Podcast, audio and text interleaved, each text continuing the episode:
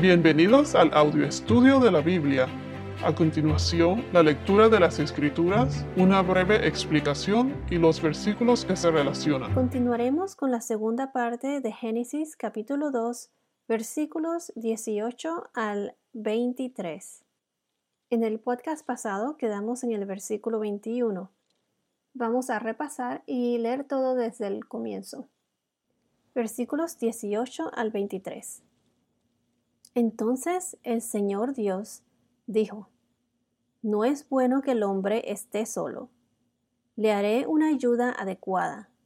Y el Señor Dios formó de la tierra todo animal del campo y toda ave del cielo, y los trajo al hombre para ver cómo los llamaría. Como el hombre llamó a cada ser viviente, ese fue su nombre.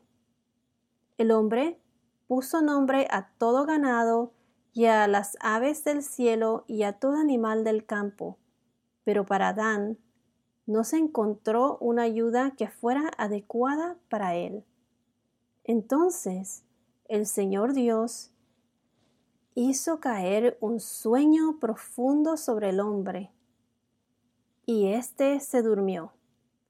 Y Dios tomó una de sus costillas y cerró la carne en ese lugar.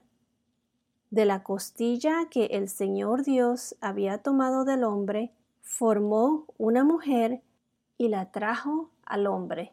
Y el hombre dijo, Esta es ahora hueso de mis huesos y carne de mi carne.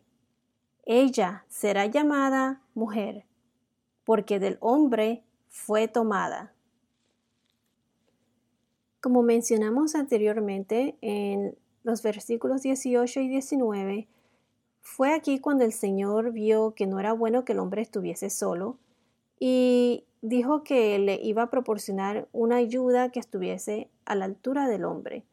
El hombre ya le había dado el nombre a todos los animales y las aves del cielo, pero no encontró ninguna ayuda o que fuera así como, como él estuviese a su mismo nivel. Ahora en el versículo 21 vamos a ver cómo Dios formó entonces a la mujer. Aquí cuando dice que entonces el Señor Dios hizo caer un sueño profundo sobre el hombre, y éste se durmió. Esto se puede decir que fue como la primera cirugía que hizo Dios. Al caer en un sueño profundo es como si fuese una anestesia o como si el hombre hubiese entrado como en un trance. Si vamos a Génesis capítulo 15 versículo 12, Génesis 15 versículo 12, que fue el pacto de Dios con Abraham, nos dice, a la puesta del sol, un profundo sueño cayó sobre Abraham el terror de una gran oscuridad cayó sobre él. Aquí fue cuando Abraham cayó también en un sueño profundo y Dios le dio su mensaje. Si vamos a la primera carta de Samuel, capítulo 26, versículo 12, 1 Samuel, capítulo 26, versículo 12, nos dice, Tomó, pues, David la lanza y la vasija de agua, de junto a la cabecera de Saúl, y se fueron. Pero nadie lo vio ni lo supo, tampoco nadie se despertó, pues todos estaban dormidos, ya que un sueño profundo de parte del Señor había caído sobre ellos. Esto fue cuando David le perdona la vida a Saúl, y cuando todos ellos habían caído en un sueño profundo, él entró y tomó, sin que nadie se diera cuenta, la lanza y la vasija de agua que estaba junto a la cabecera de Saúl. Digo que es como una cirugía porque Dios tomó una de sus costillas y luego cerró la carne en ese lugar. En unas traducciones dicen que rellenó el hueco con carne, pero la palabra que usan en la versión hebrea más bien es cerró, como un cirujano cerrando la incisión. Aquí cuando dice en el versículo 22, de la costilla que el Señor Dios, Yahvé Dios, había tomado del hombre, formó una mujer. Aquí me pregunto por qué Dios formó a la mujer de una de las costillas de Adán. porque utilizó una de sus costillas. Fácilmente eh, Dios pudo hacer a la mujer desde cero, así como hizo a Adán, del polvo de la tierra, con barro y arcilla. Él usó una de las costillas de Adán para que fuera hueso de sus huesos y carne de su carne, para que se identificara con él. ¿Dónde están localizadas las costillas? Están localizadas a los lados de nuestro cuerpo. Entonces, fue tomada de un lado de nuestro cuerpo, de un lado de las costillas. Pero al tomar un hueso de su costado, Dios simbolizó igualdad y respeto mutuo. Entonces Dios creó a la mujer de Adán para que se identificara con Adán, fuera parte de él y al igual que él. Quiero añadir que en esta parte donde dice que de la costilla que el Señor Dios había tomado del hombre, la costilla que Dios tomó del hombre, esto no significa que el hombre tenga una costilla menos que la mujer. Tanto el hombre como la mujer nacen con la misma cantidad de costillas. Claro, siempre hay excepciones o anormalidades en ciertos cuerpos, pero generalmente el hombre y la mujer tienen la misma cantidad de costillas. Entonces hay controversias que dicen, no, el hombre tiene una costilla menos que la mujer. Por ejemplo, si a, un hombre le quitan un ojo, no significa que toda su generación vayan a nacer con un solo ojo. O porque cuando vas al dentista a ti te quitan un diente, no significa que todos tus hijos y todas tus generaciones van a nacer con un diente menos. Lo que quiero decir es que aquí en la Biblia solo dice que Dios tomó una de sus costillas y cerró la carne en ese lugar. Entonces, no es necesario complicarnos. Simplemente lo que dice la Biblia es que Dios tomó una de sus costillas para formar a la mujer.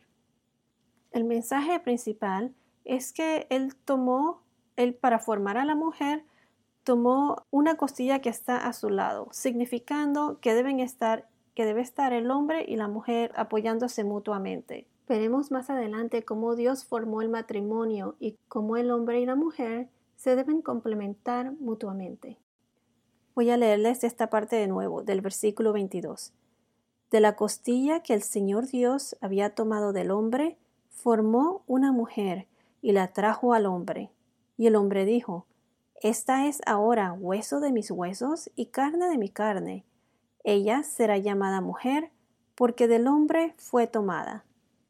Si vamos a 2 Samuel, capítulo 5, versículo 1, 2 Samuel, capítulo 5, versículo 1, nos dice, Entonces todas las tribus de Israel fueron a David en Hebrón y le dijeron, Aquí estamos, hueso suyo y carne suya somos. Aquí David también se refiere a hueso de mis huesos y carne de mis carnes. También en el capítulo 19, versículo 13, David también se menciona, menciona aquí, ustedes son mis hermanos, mi hueso y mi carne son. Si vamos al primero de los Corintios, capítulo 11, versículos 8 y 9, primero de los Corintios, capítulo 11, versículos 8 y 9 dice, porque el hombre no procede de la mujer, sino la mujer del hombre. En verdad, el hombre no fue creado a causa de la mujer, sino la mujer a causa del hombre. Y en primero de, los, de Timoteo, capítulo 2, versículo 13, 1 Timoteo, capítulo 2, versículo 13, nos dice, porque Adán fue creado primero, después Eva. Aquí nos explican una vez más cómo del hombre fue creada la mujer.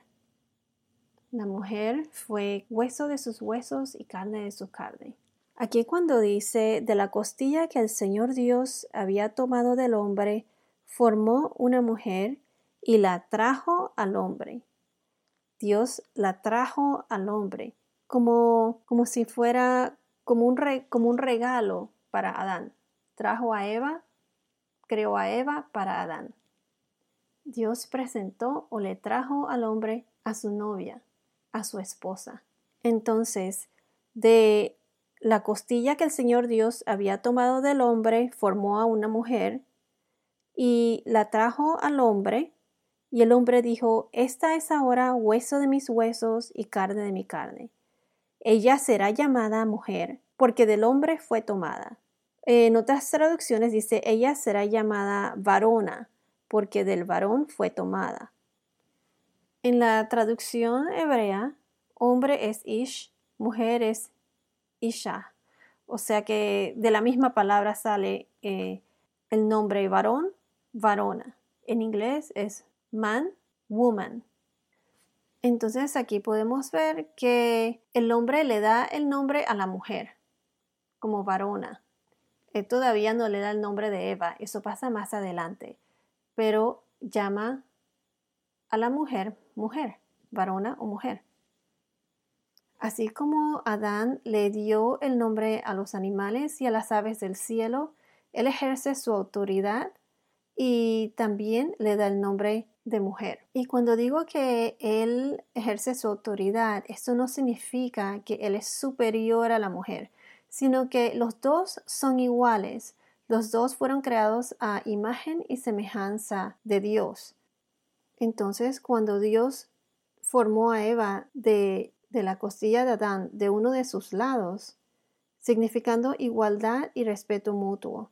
Como dije anteriormente, ninguno tiene más autoridad que el otro. Los dos están para apoyarse mutuamente. Los dos fueron fueron creados a imagen y semejanza de Dios. Eva fue creada para Adán. Y la diferencia es que el hombre desempeña un papel diferente al de la mujer. Los dos son iguales, pero tienen un rol o un papel diferente. El hombre es como la autoridad, es la cabeza, y la mujer es el apoyo, como el cuello que sostiene la cabeza. Los dos tienen que apoyarse mutuamente.